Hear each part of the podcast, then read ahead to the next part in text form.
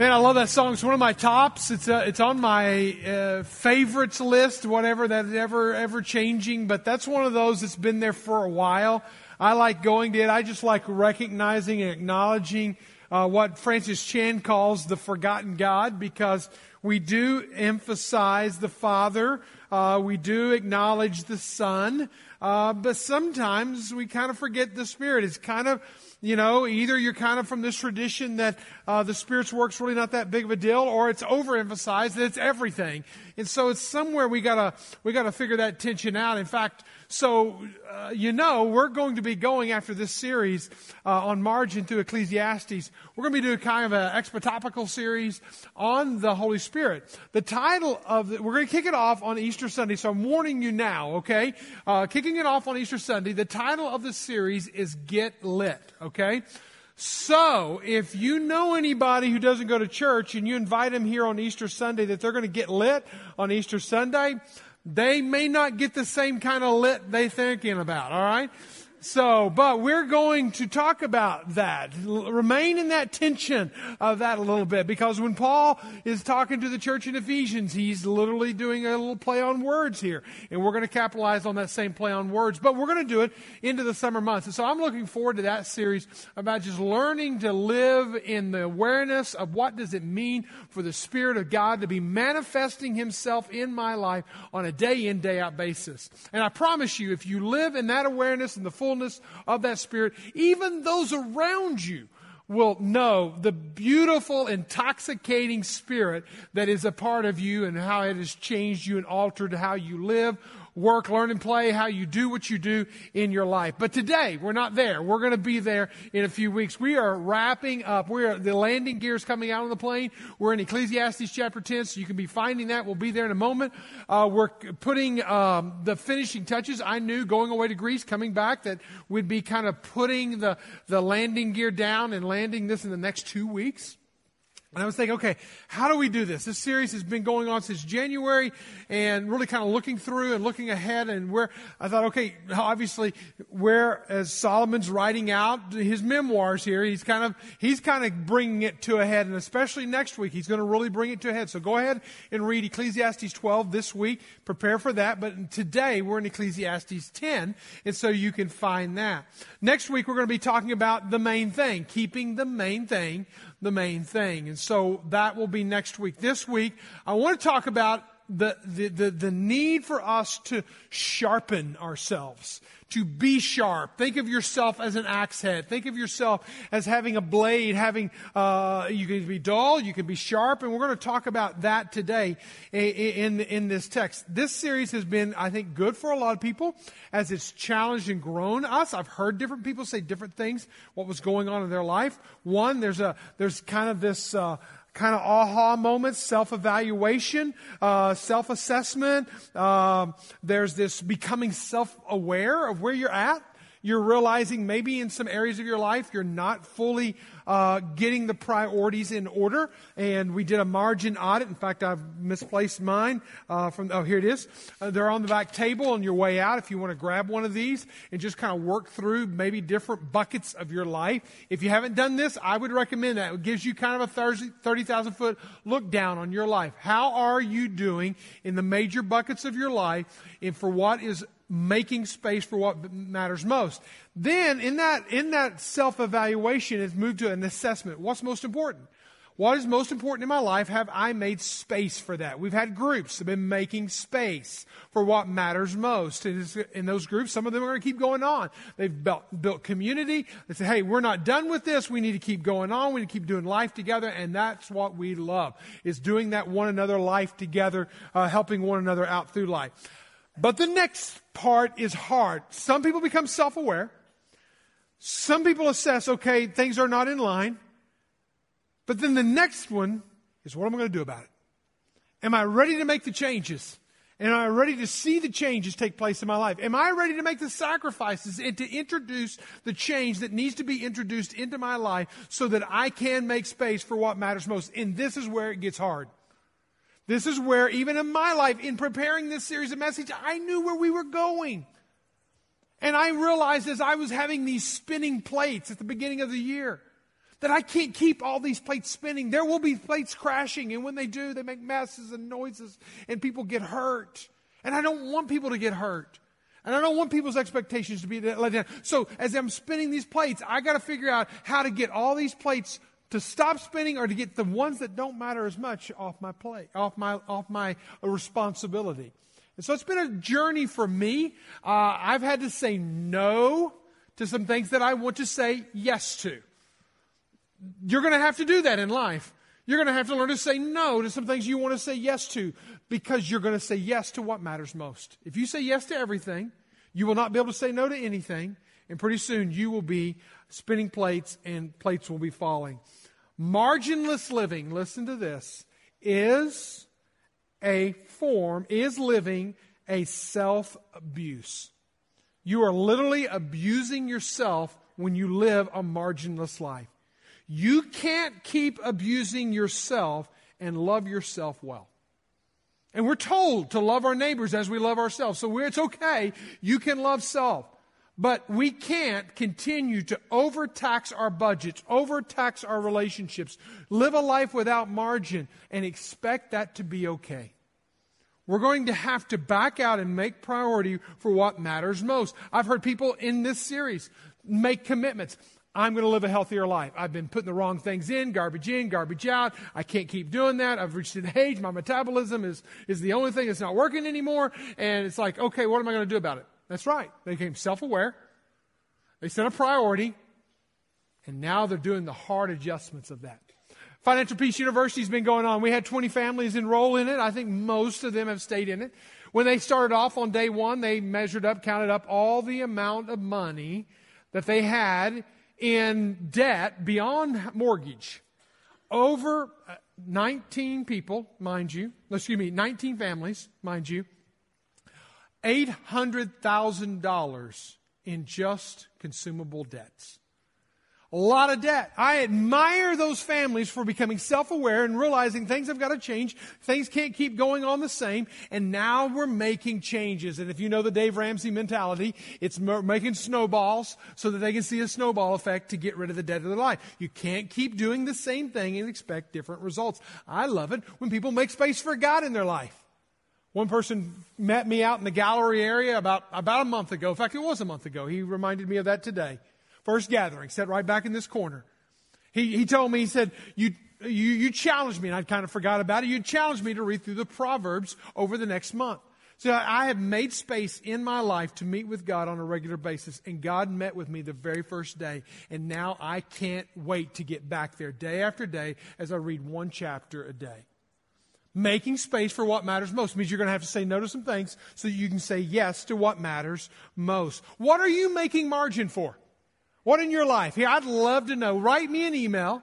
You just write me an email and just put in the in the subject line uh, my margin or my making margin, and I would love to hear from you. And so I can be praying for you, walking with you, and if you have any questions, and I can help you, or maybe you can help me uh, with margin. Margin is defined as we say here. Margin is the space between the load and the limits. Okay, what I'm carrying and the limits I'm, I'm, I'm, I'm, I can handle, and the Lord and His leading. Sometimes we take on things that God doesn't want us to take on. And we're going to have to say no. How do we do that? A couple of quick antidotes, if you will, just to get the ball rolling to talk about creating margin. One is you got to set boundaries in your life. Now, you don't get to always establish those boundaries. Sometimes you need to go back and ask what the uh, moral code of conduct is from God's Word. God gives us tons of principles throughout His Word from the beginning to the end, and we need to set those boundaries, set our life off those boundaries. Proverbs 22 28, listen to this. Do not move an ancient boundary stone set by your ancestors. Through the years, God has used Abraham, Isaac's, and Jacob's, and Jeremiah's, and Ruth, and Esther's, and Naomi's. He's used the people of the scriptures to set boundaries out there, give us principles and precepts that we can set our bank our life off of. We need to go back and measure our life off scripture. Am I setting myself, do I have the right boundaries in my relationship, the right boundaries in my finances, the right boundaries on my job, work-life balance, the right boundaries in the various pockets and buckets buckets of my life? Do I have the right boundaries there? God puts them there for our good. Proverbs 25, 28 says, A person without self control, or maybe a person without boundaries, is like a city with broken down walls. Basically, he can be easily overtaken. You got to set boundaries for your life. Number two is you got to live with resiliency. You got to figure out what it's going to take to recharge you, to resharpen your axe head. Again, I'm going to use that as the metaphor because Solomon's going to use it here in a moment. The metaphor is the axe head. Your life is the axe head. How are you going to be resilient in the task, in the duties, in the responsibilities, in the life that you live? How are you going to build that resiliency in so that you can keep on going? Because I have enough time in every single day to do God's will with grace and truth. It's a life principle. If I ever get to the point that I am losing it with my family, I'm short tempered, or I am compromising something morally or ethically, then I've stepped outside of grace and truth. And I need to come back into that. And I'm outside of the will of God. If I can't do everything in, with grace and truth, then I need to move something off of my plate. Jesus said, He said in His own words, He said, All you who are weary and heavy laden, basically all of you who don't have margin, all of you who are overloaded, what are you supposed to do? He tells us what we're supposed to do. Matthew 11, 29, he says, Take the yoke I give you. I, I'm going to give you, take off your yoke, put on my yoke. It doesn't mean we're a yoke free life. It doesn't mean we're not going to have responsibilities. It doesn't mean there's not going to be tasks to carry out and carry on. But to take his yoke, put it on your shoulders and learn from me. I am gentle and humble, and you will find rest. Rest under his load. Now, let's go to Ecclesiastes chapter 10. I'm going to read this first part, and it just shows you again a little bit of Solomon in his in his ways here, uh, and again Hebrew poetry as well. Uh, it kind of jumps in, and you kind of have to figure it out as you go. So this is the very first words in chapter 10, verse 1. He says, "Dead flies make the perfumer's ointment give off a stench." Doesn't that just inspire your soul? Dead flies make the perfume stink. Now, we don't put our perfume out so take off the lids. We have them in little spray bottles or something like that, put caps on them and lids on them. So let's kind of, let's, but let's kind of keep that metaphor there because that's maybe the ointment that they would put on would be an open, open jar and a fly would get in it and it would stink and all that kind of stuff. Let's take it to something that we can relate to today, okay?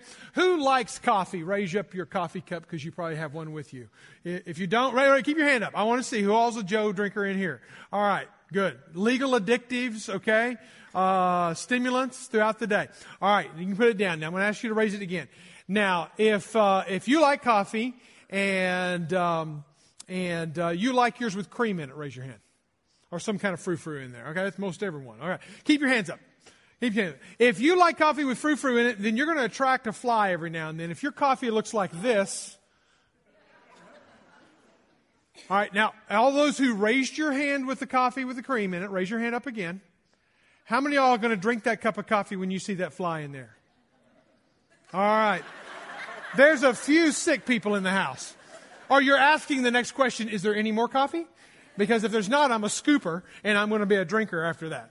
Uh, so, you know, whatever you may be, I, I, I thought there's going to be some smart aleck in the room who's going to say, yeah, I'll drink a coffee with a fly in it. Well, just so you know, this is according to Penn, Penn University, uh, Penn State University, that houseflies can transmit 65 different diseases such as typhoid, dysentery, and cholera. Now, how many y'all going to drink that coffee now? So a little risky. All right. There's a few on the front row here. Stay away from them. Um, so, with that, here's a beautiful cup of coffee with a great aroma in it. Probably that fly didn't mess with that much, but we're not going to drink it because it's contaminated. We don't know what's dirty. We don't know how, how far it's gone. We don't know if it's got dysentery, if it's, if it's got cholera. It, we, we don't know those kinds of things. And so what we're going to do is we're going to dump it out and get all over. If your life is that ointment or if your life is that cup of Joe and you get a simple little fly in it, it's going to mess the whole thing up. Sometimes, listen to this it can be the little things that messes up the big thing. If we don't take care of the little things, such as sharpening our life, it will mess up the big picture. Solomon, in this entire chapter, he's going to talk about fool and folly and foolishness. And he's going to use nine different times verse 2, verse 3, verse 6, verse 12, uh, 13, 14, and 15. He's going to use the word fool, foolishness, folly. Um, and he's going to use this word over and over again to talk about a life of a fool. And let's, let's, let's keep reading. Now, so a little folly outweighs wisdom and honor. So you can have just, you can have all kinds of wisdom, you can have all kinds of honor, but you add a little bit of foolishness in it and it messes the whole thing up. A wise man's heart inclines him to the right and a fool's heart to the left. Even when the fool walks on the road, he lacks sense. He says to everyone, that he is a fool. With his actions, he is a fool. I do not want to live the life of a fool. What Solomon brings to our attention here is it's not always the big things. When I think of foolishness, I think of, uh, uh, of sleeping around and doing drugs and drinking and, and getting drunk. I think that's foolishness. Oh, I, I think of a life of arrogance and pride. That's foolishness. But Solomon is going to give us little flies. And he's going to actually do it throughout the rest of the chapter. He's going to give several little examples of if you do this, this is foolishness. If you do this, this is folly. If you do this, this is unwise. And so let us pay attention to this. Verse 10. We're going to only pick out one of them. If an iron is blunt, dull, okay, doesn't have an edge to it anymore. If the iron is blunt, if the axe head, some translations say, is dull, the one does not sharpen the edge. Okay, the axe is dull and no one sharpens the edge. What must he do? He must use more strength. But wisdom helps one to succeed. I want to talk about your life as a dull axe head. That, that if you're not careful, you will live a life with a dull accent. And what are you going to do? Because number one, that we need a mistake that we can make is living with a dull axe. Is not, is not being aware that life itself just creates dull axes. Uh, that life itself, as we go through life and we beat through life and we, and we live out our life, that it will make us dull. And sometimes people are unaware of that. Without the knowledge of self, there is no knowledge of God, John Calvin said. What will make a person dull? One thing that will make a person dull is unconfessed sin. There's no doubt that if I live with a secret part of my life un, unconfessed, unrepented of, blatant towards God, and I, I want to make up my own rules as I go, then guess what? That will lead to a blunt, dull life inside of myself. Look at the life of David in his own life. David was a powerful king, the father of Solomon, the one, the writer of this book. Maybe he was thinking of dad. I don't know. But uh, here he is. He should have been at war, but he instead, he was uh, on top of his roof looking at Bathsheba. He should have been looking at his own wife, but instead he was looking at somebody else's wife. And he calls him to her side. He should have run in the other direction, but instead he calls her to his side. And he should have sent her away and repented. Instead, he covered it up and killed her husband. You can see he's just getting deeper and deeper, more dull, more dull, more blunt, more blunt with his life. And for a year, scholars estimate that he runs from God until Nathan the prophet stands before him, calls him out, and he remembers that day like it was yesterday when he wrote Psalm 32 verse 3, he said, when I kept silent, when I kept silent, for that year that I didn't say anything, I kept it to myself, my bones became brittle from my groaning. Your hand was heavy on me, my strength was drained. You hear the dullness of his soul, the weakness of his life, because of unconfessed, unrepented of sin. When he gets right with God, you read Psalm 51 and you can read his prayer of confession. in detail. But you got to remember what he says in verse 1 How happy is the one whose transgression is forgiven, whose sin is covered. See, he remembers back to that time of being broken, weighted down with sin, dull, where he didn't have the energy to live out his life, and he kept hiding his sin and hiding it and burying it and burying it. And that, my friend, will make you dull and weak in life. Living with unyielding stress. Living with the bow always bent in the Greek proverb. Living with a constant tension on your life will lead you to a life of dullness. Life itself just makes us dull if we're not aware. Richard Swenson, in his book on margin, said this margin is the threshold phenomenon. Margin and stress are related. More and more of everything faster and faster, a, pro- uh, uh, progress collide with human limits. At precisely that point, load became overload. And at that same moment, our margin disappeared. When you live a life without margin, you are living under stress. When you're living constant tension of stress, you are going to live a life without margin. Society demands more and more and more of us. We wake up by alarm clocks. We race. We hit, after hitting snooze a few times. We race through uh, through the house, getting everyone ready out the door, feeding everyone on the way in the car. As we get to work, we are then notified of all the things that we have going on. We have meetings over lunch and lunch over meetings. And then we, we finish up the day by going through some drive through to get dinner, to go home to watch The Bachelor, to dream of a better life. The life that we live. Constant stress will beat you down and make you dull.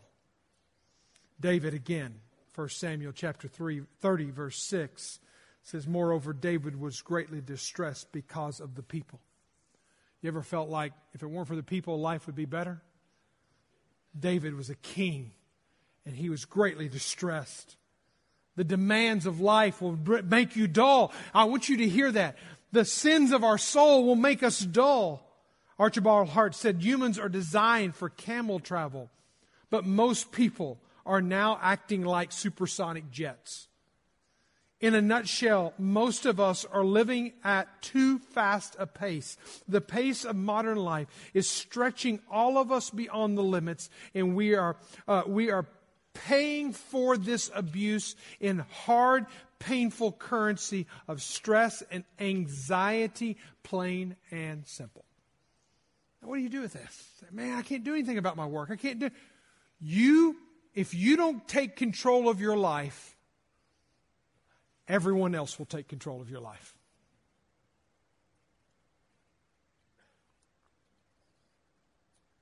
If you don't wake up one day and say, you know what? I'm dull. I'm weak. I'm tired. I'm burned out. I'm ready to quit it all.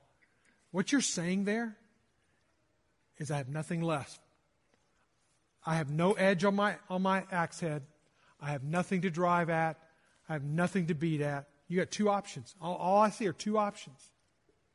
I can either keep grinding it out or I can stop and sharpen the axe head. Which then leads me to the second way we can mismanage this. A second mistake is failing to sharpen the dull axe. Okay, life is going to make the axe dull. That's just the way it is. We're going to have to sharpen the kitchen knives. We're going to have to sharpen the blade on the mower. We're going to have to do these things in life because life in this normal day, wear and tear of life will make a bladed edge dull. But if we don't take time to sharpen it, that's a failure. He says in that verse, verse 10, he said, the iron is blunt and one does not sharpen the edge. Failing to sharpen the dull axe is as much a mistake as having a dull axe. Let me give you an example. Get married. Go five years, go 10 years, go 15. I don't know how long you need to go. And you wake up one day and you look across the bed or you look across the room and you go, Really? You don't say it. For the rest of our life? Really? It's got kind of dull. You know? Kind of bland, kind of boring. What do you do about it? You just, what you just declared is my marriage is, has a dull axe head. Okay, here's one option. You can go find you another brand new, shiny, bright, and shiny, polished up axe head. That's one option. Or you can sharpen the axe head that you got. Job stinks. I can't stand it. The boss is this and the employees are that. No one ever listens to me. I just need to move. Okay. Go find you a new job, work with some other sinful ridden, hedonistic suckers, and see what happens to that axe head. Or you can figure out how to sharpen the axe. You see what I'm saying? Life itself is going to do that. You can either just trash it all. My prayer life is dull. I can't pray. I, I never, God never hears my prayer, and I, I offer it all the time. So I'm just not going to pray. Or you can get with some brothers and sisters and let them pray with you. Find a mentor to pray with you. You see what I'm saying? We've got to take ownership of the dull areas of our life because they will not sharpen on their own. They don't just sharpen in midair. They don't just do it themselves. We're going to have to take initiatives. What are some initiatives? This coming uh, month, we're going to have at the end of this month a marriage enrichment time that is literally about building resiliency into a marriage about sharpening the axe head of the marriage. Are you ready for that? Some people are thinking, ah, you know, I don't know, our marriage is probably okay right now. You know what you're telling me? You're telling me you've been beating your axe head, and it's okay right now. We're still cutting hot butter. But it's not great. Or it's great, so we don't really need it. Could be. But what will happen tomorrow? See, uh, what we have got to do is we got to be keenly aware that I am responsible for making sure my axe head is sharpened. Again, remind you, the axe, the iron is blunt and one does not sharpen the edge. Nobody's going to come sharpen your edge for you. I'm going to have to take initiative and sharpen the edge for myself in the different areas of my life. Three ways to sharpen your life. We're talking about all the negative, let me give you three ways. Number one, live in a rhythm. Live in a healthy rhythm, I should say. Live in a healthy rhythm. If you don't have an example, you don't have a mentor, you don't have somebody to kind of follow after, somebody who's lived and done it well for a long season of life, you don't have an example like, follow Jesus. Here's a, here's a Bible study assignment for you this week. Read the first five chapters of Mark. Okay, easy enough, right? Seven days a week. It gives you two cheat days. Uh, so you don't have to. So you read five days a week. You read, you read Mark. And you just read, what does Mark, what does Jesus do in chapter one, uh, in, in, both, uh, in, in rhythms? And you're going to notice that Jesus in chapter 1, chapter 2, chapter 3, chapter 4, chapter 5, he is going to breathe in and he's going to breathe out. He's going to take in, he's going to exhale out. How's he do that? If you read chapter 1, you're going to read how he teaches and casts out demons and crowds were healed. But in verse 35, he went away to a secluded place praying. Chapter 2, you're going to read how a paralytic man was healed. And he calls another, he calls another disciple to journey with him in verse 27. He points to religious leaders and tells them that Sabbath was made for man. In chapter 3, he healed a man with a withered hand. But in verse 7, Jesus withdrew to the sea. You see him breathing in, you see him breathing out. In, in chapter 4, he teaches a large crowd. In verse 10, he got along, he got alone with his disciples. In the same chapter, after teaching on the parables of the mustard seed in verse 36, he leaves the crowd. Breathing in, breathing out healthy rhythms. Chapter 5, he cast out demons, sent them into, uh, the demons into a bunch of pigs, and then Jesus took off in a boat to the other side of the lake. He's breathing in, he's breathing out. Sometimes we're just breathing out. Sometimes we're just exhaling. We need to breathe in, we need to breathe out. We need to get alone with God. We need to go into this world and do ministry. We need to breathe in and breathe out. Here's what I want you to hear. This may be revolutionary for you. Self care is never selfish. I'm not saying become self centered. That is sin. But self care is never selfish. When you breathe in and you take rest and you take time away and you do what is good for the body, the soul, and the spirit, that's a good thing. And you'll be a better husband. You'll be a more patient father or mother. You'll be better all the way around. You'll be a better employee. You'll bring more to the table and so on. Listen, number two, listen to those who challenge you. Get people in your life that will get in your business that will tell you what you don't want to hear. All right?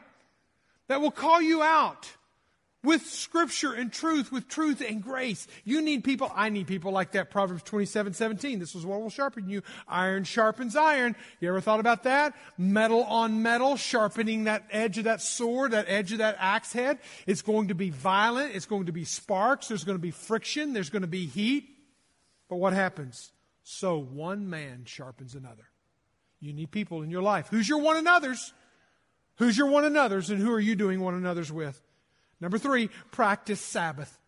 We all need to practice Sabbath. This is that rest, that intentional rest where we pull aside. In God's perfect world, what did He do? He gave mankind earth care. Take care of my earth. Don't abuse it. Don't neglect it. Take care of it. And oh, by the way, here's a man and a woman. I'm going to put you together. This is a beautiful marriage. This is the way it's supposed to be. This is in a perfect world. He brings them together for life together. Beautiful. The way, what we espouse and aspire to.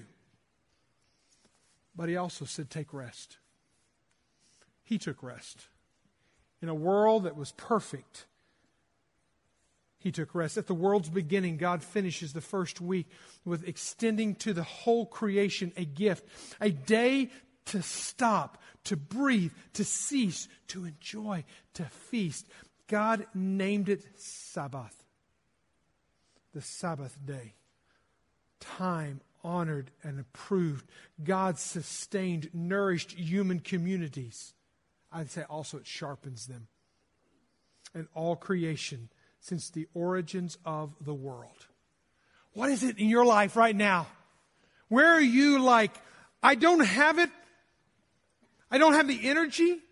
I'm exhausted. I'm overwhelmed. I'm overworked. I, I, I can't give anymore to a relationship, to a job, to dream to a calling, to a calling of God?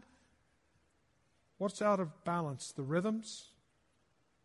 Listening and having one another's in your life? Maybe Sabbath in this series, that we've talked about a lot of different things, and I can't review them all. I want you to be listening to what God is saying to you, but if you don't take time and breathe in and listen to Him, the challenge this week is for you to find and write out your own manifesto. We want you to write out your own margin manifesto to be exact.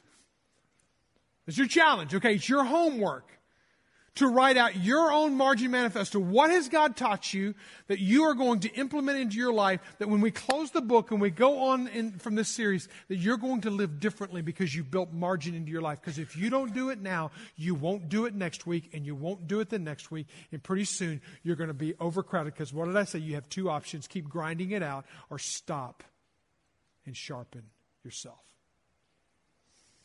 My manifesto, I've shared it with you before it's pretty simple. But because I believe God deserves my best in my first, my best in my first, my best in my first, I want to give God the first moment in every day. I want to give God the first day out of every week. I want to give God the first dime out of every dollar. I want to give God the first consideration in every decision. That's my manifesto. And I have to filter my life through that. Hopefully, that will keep margin in my life. What's your manifesto?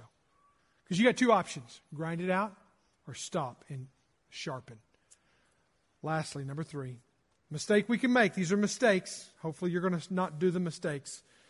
Continue to work your, with your dull axe. Just continue to pound away. Just continue to chop, chop, chop, chop, chop. Even with that dull head. That's a dangerous thing. It's an exhausting thing. It's a wears you out and it wears you thin and you don't have anything to give. Patience gone, finished, and done. And you say to yourself, but if I go in a little early, if I work a little longer, if my lunch breaks are a little shorter, I can get more done. And if I get more done, then I'll have more success. And if I success more, then I'll get more toys. I'll get more money to buy more toys or to go into debt if I don't get the money. And you can see how this just snowballs into up more and more and more and more and more and more and more. And we got to stop it, stop it, stop it. He said, let me read the whole verse again. If the iron is blunt and one does not sharpen the edge, what, what will happen? He must use more strength. He will just keep pounding and pounding. He'll go into work earlier. He'll work longer and so forth and so on. I want you to read with me out loud Psalm 127, verse 2. Read it with me. It is useless. Read it with me. It is useless for you to work so hard from early morning until late night, anxiously working for food to eat. For God gives rest. Read that last phrase with me again. For God gives rest. I challenge you to use the little phrase that has been books have been written off of it. Work smarter, not harder. What do you, well, how do you do that? Where do you get that, Mike? Look at verse 10. The last part. It said we can work harder, must use more strength, but wisdom. It's not more strength, it's not beating with a dull axe, but wisdom helps one to succeed. It's wisdom that's going to give me the perspective that I need. Oh, that's what's most important. Oh, that's what I need to give my resources and time and energy to. Oh, that's what's most valuable in life. Wisdom opens up life from all the choices. And you go, yes, that's what I'm supposed to do. That's the most important thing. That's why I'm saying no to this so I can say yes to the most. Wisdom is the one that helps you find success. Wisdom moves us forward. Chuck Swindoll said in his book, Living on the Ragged Edge, which I love the title in light of this topic today. Wisdom is the God given ability to see life with rare objectivity and to handle life with rare stability. Wisdom helps one to succeed. Where do I find this secret sauce? Where is it out there in this world? Well, Proverbs chapter 1, verse 7 says, The fear of the Lord is the beginning of knowledge, and fools despise wisdom and instruction. The fear of the Lord, this, this all, this connected relationship with the God of the universe, that's where it begins. It's, it's, it's, it's realizing I'm not God, but He is, and I'm going to go with Him, and I'm going to follow Him, and I'm going to keep my eyes on Him, and I'm going to listen to Him. But if I don't make space for Him, how will I ever hear him? Listen, let me say something to you. And this is not meant to cast judgment because it can be a temptation of mine any given day of the week. But the number of people that I meet with that are followers of Christ, and I believe it with all my heart, and when I ask them, What's God teaching you? Where are you at in the Word? And they have nothing. And it's not because they don't want to be in the Word. It's not because they, they don't desire. The nine out of ten will say, Man, it's just so hard to get out of bed early. I just don't have time. And I get it. You don't have time. And you won't have time. And you never will have time until you make time for what matters most. The fear of the Lord is where it begins. The respectful, intimate, awe relationship with the God of the universe is where it all begins. At that point, you enter into that. Then in James chapter 1, verse 5, it says, You ask of me. If you want wisdom, you ask of me, and I will give it to you freely. It will overflow out of your life. That kind of wisdom. Would you just bow your head with me for a moment? As we sit in these moments and think about our own accent, our own life, would you classify yourself as having a sharpened finely sharpened, effectively and efficiently sharpened accent? Your life is that way? Are you absolutely dull and blunt and tired and give out and ready to quit? Somewhere in the spectrum of that of, of those two, everyone in this room is. Re engage that relationship with God. Enter back into that fear, all love, respecting relationship with God. If I ever find in my life that I have stopped giving Him the first moments of my day, the first day out of my, if I ever stop giving Him the first dime out of every dollar, if I ever stop giving Him the first consideration in every decision, I can tell you within weeks, within a month, I will notice significant changes in my life. I want you to have some space today to consider where you're at. And you may take the entire time and begin to write out, writing out your margin manifesto. And man, we want to share it because I'd love to share this around the world so that start a movement of margin. Post it, take a photo of it, do whatever, pray it, share it with your one another, brothers and sisters. Share it with me. I'll pray for you specifically. But let's start building a life that's resilient with boundaries that are biblically based that will sharpen us. Father God, you know where we're at. Don't let us hide. Speak to us now.